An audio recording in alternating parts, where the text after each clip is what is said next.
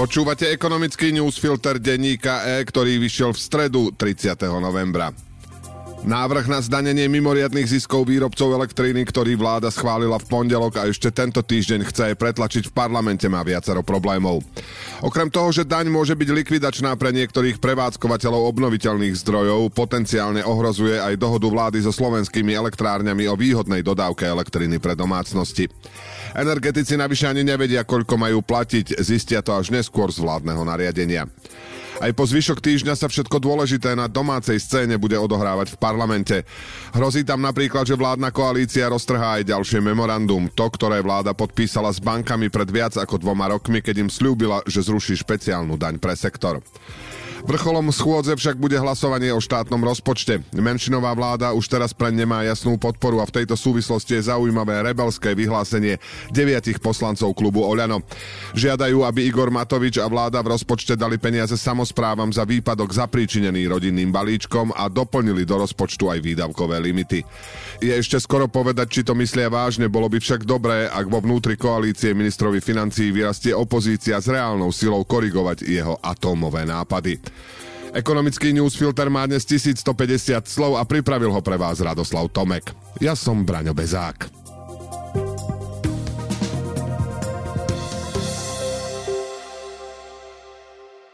Ivan Kmotrík od štátu žiada viac ako len neodňatie dotácie, ktorú mu na výstavbu Národného futbalového štadióna v Bratislave slúbila vláda Smeru.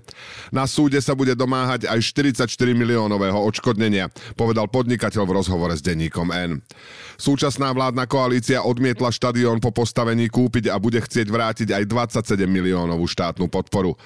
Kmotrík hovorí, že štadión, ktorý stal 100 miliónov eur, nikdy nemal a ani nemohol byť ziskovým projektom. Inak by Európska komisia neodsúhlasila štátnu pomoc na jeho výstavbu. Suma, ktorú od štátu žiada, podľa neho odráža skutočné škody, ktoré utrpel potom, ako vláda skúpy vycúvala. A ak ju vysúdi, dajú na charitu. Jeden z najvplyvnejších slovenských podnikateľov, ktorý vyrástol na poligrafii a distribúcii tlače a cigariet, neposkytuje rozhovory často. Reportér Ivan Haluza sa s ním preto okrem futbalu rozprával aj o týchto témach. O grafobale vlajková loď kmotríkovho biznisu sa má dobre, keďže v predstihu kúpila energie za výhodné ceny. Pre niektoré výroby ich má dokonca až do marca či apríla. Na jar však už môže mať problém a bude musieť zvýšiť ceny výrobkov o cerskej fabrike grafobalu v Rusku. Kmotrík hovorí, že by nebol prekvapený, ak by ju Rusko znárodnilo. Pre skupinu by to však nebol fatálny problém. O stratovom výrobcovi svietidiel OMS. Kmotrík preň vidí potenciál v trende smerom k úsporným LED svietidlám. Firma začala vyrábať pod značkou renomovaných výrobcov, ktorí stiahujú produkciu z Číny. O developerskom biznise s ním je Kmotrík spokojný, že v komplexe pri štadióne je predaných 100% bytov a prenajatých 80% kancelárskej plochy. Niektoré nové projekty však skupina posúva. Na aktuálnej schôdzi parlamentu sa bude rokovať aj o návrhu poslancov Oľano zvýšiť osobitný odvod pre regulované subjekty a rozšíriť skupinu podnikov, ktoré ho platia. Návrh poslancov na čele s Milanom Vetrákom síce o bankách nehovorí, ale z vyjadrení politikov sa dá usúdiť, že sa medzi platiteľmi odvodu napokon objavia. Koalícia by tým porušila dohodu, ktorú ministerstvo financí s bankami uzavrelo po covidovej vlne pred viac ako dvoma rokmi. Banky sa zaviazali zvýšiť úverovanie podnikov a štátu výmenou za zrušenie špeciálneho bankového odvodu zavedeného ešte po veľkej finančnej kríze. Počítal sa ako podiel z vkladov a nielen banky samotné, ale aj Národná banka Slovenska ako ich regulátor upozorňovali, že sektoru nebezpečne znižuje zisk. Vyjadrenia poslanca najsilnejšej vládnej strany Vetráka, že to bol záväzok vlády a nie poslancov koalície, nepotrebuje komentár. Čo sa má ešte zmeniť? Osobitný odvod regulovaných odvetví by sa mal ponovom strojnásobiť na 12% zo ziskov. Už by nemal byť dočasný a jeho sadzba nebude časom klesať.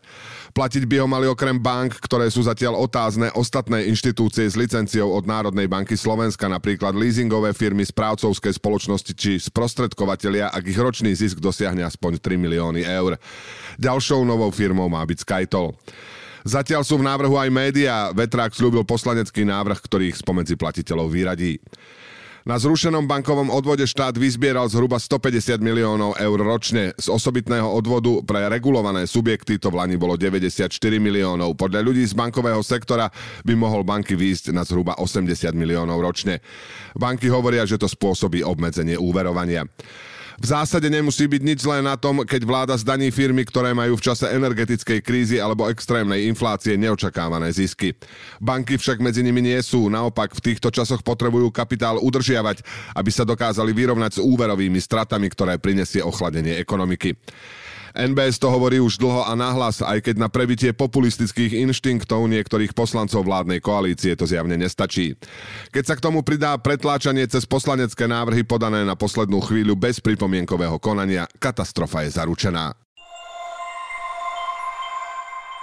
Tento týždeň Európska komisia Slovensku konečne odsúhlasila schému pomoci pre domácnosti, ktorá im prinesie výhodnú cenu elektriny. Problém však je, že medzi tým vláda schválila daň z nadmerných ziskov z výroby elektriny, ktorá podľa dodávateľa zlacnenej elektriny slovenských elektrární môže znamenať porušenie predošlého sľubu vlády. Ministerstva financí a hospodárstva podpísali vo februári s najväčším výrobcom elektriny memorandum, v ktorom sa slovenské elektrárne zaviazali poskytnúť domácnostiam 6,1 terawatt hodiny elektriny z nového bloku Mochoviec za fixnú cenu 61 eur za megawatt hodinu. Vláda výmenou slúbila, že nezavedie nové dane voči energetickému sektoru. Ak by dohoda prestala platiť, domácnosti by od januára platili okolo 600 eur za megawatt hodinu, keďže regulovaná cena odráža vývoj na burze a počas referenčného obdobia bola elektrina najdrahšia v histórii. O čom je nová daň?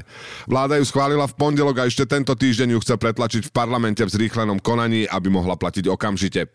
Všetci výrobcovia energií okrem tých, čo využívajú plyn, zaplatia 90-percentnú daň z predaja elektriny za drahšie ako cenový strop, ktorý má byť medzi 50 a 250 eurami za megawatt hodinu. Legislatíva neurčuje, aký strop bude platiť pre jednotlivé typy elektrární, má to stanoviť nariadenie vlády. Malé zdroje do 90 MW budú mať výnimku. Možné porušenie memoranda so slovenskými elektrárňami nie je jediným problematickým bodom v návrhu. Najmä alternatívni výrobcovia elektriny sú vo veľkej neistote. Medzi prvými sa ozvali bioplynové stanice, ktoré hovoria, že im výkupné ceny nepokrývajú náklady ani pred rapídnym stražením elektriny. Asociácia fotovoltiky zase upozorňuje, že zákon, aj keď vychádza z nariadenia Rady EÚ, ktorá od členských štátov žiada zdaniť mimoriadne zisky, z príjmových stropov nevylúčil mnohých zelených výrobcov, ktorí majú garantované ceny a to aj napriek tomu, že to EÚ odporúča. Dá sa pochopiť, že vláda chce mať dostatočné finančné zdroje čo najskôr. Nemalo by to byť však za cenu legislatívy šitej horúcou ihlou, ktorá môže mať nežiadúce vedlejšie účinky. Tri krátke správy na záver. Národná dialničná spoločnosť podpísala s polskou firmou Budimex zmluvu na výstavbu chýbajúcej kryžovatky Bratislavského obchvatu s dialnicou D1. Cena je zhruba 110 miliónov eur. O zákazku sa uchádzali aj rakúske firmy Štrabak a Por a Váhostav. Polská firma sľubuje, že dialničný úsek postaví za zhruba 3 roky. Nálada v slovenskej ekonomike klesla už 6. mesiac za sebou a v novembri dosiahla 20-mesačné minimum. Informoval včera štatistický úrad, prepadla sa najmä v priemysle pod vplyvom klesajúcich objednávok, ale aj v službách. Spotrebitelia boli naopak optimistickejší ako v októbri. Dôvera v ekonomiku eurozóny v novembri vzrástla poprvý raz od začiatku ruskej invázie na Ukrajinu. Prispel k tomu väčší optimizmus medzi spotrebiteľmi aj v sektore služieb, vyplýva z prieskumu Európskej komisie. Indikátor ekonomického sentimentu v eurozóne stúpol na 93,7 bodu z októbrových 92,7 bodu po 8 mesiacoch nepretržitého poklesu a mierne prekonal očakávania. Zostal však blízko dvojročného minima, keďže na náladu negatívne vplývajú rastúce náklady na pôžičky, vysoká inflácia inflácia, vyhliadky na ekonomickú recesiu či prehlbujúca sa energetická kríza. Ekonomický newsfilter dnes pre vás pripravil Radoslav Tomek. Do počutia zajtra.